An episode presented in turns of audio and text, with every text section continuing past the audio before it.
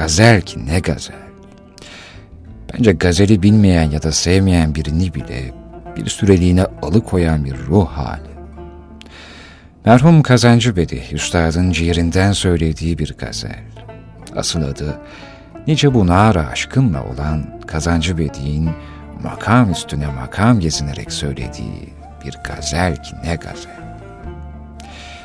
Urfa Gazeli namıyla maruf eser, Yaşar Nezihe Bükülmez ya da bilinen adıyla Nezihe Hanım tarafından yazılmış bir gazel. Kadın şairimiz Yaşar Nezihe Bükülmez, 1880-1935 yılları arasında yaşamış. 17 sene esirgeme derneğine iş işlemiş. Şarkeşa pazarında, darphanede çalışmış.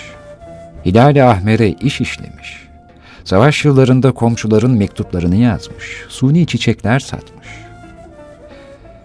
Nezihe Hanım, babasının katı tutumu nedeniyle gizlice ancak bir yıl öğretim görebilmiş.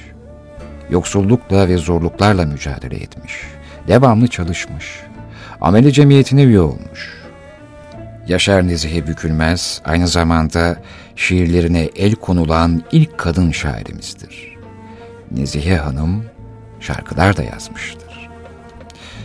Osmanlı Türkçesi ve Farsça yazdığı ve birazdan Kazancı Bedih'ten dinleyeceğimiz gazelin sözleri şöyle.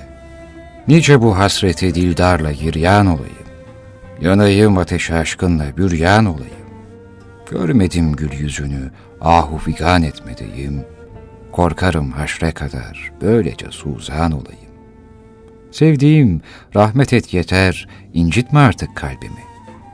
Ger dilersen Yusuf Asa, ben de zindan olayım. Lütfiyim bülbül gibi, gülşende feryat eyledim. Uslatı yar ile, ancak şadı handan olayım. Ne güzel sözler değil mi diyesim var ama arasında bilmediğimiz bu kadar manasını tam olarak idrak edemediğimiz bu kadar kelime varken bu duygu nasıl geçiyor? Çok garip değil mi? Bizim dilimiz çok özel sahiden de. Efendim dildar, kalbi hükmü altında tutan sevgili, maşuk demekmiş.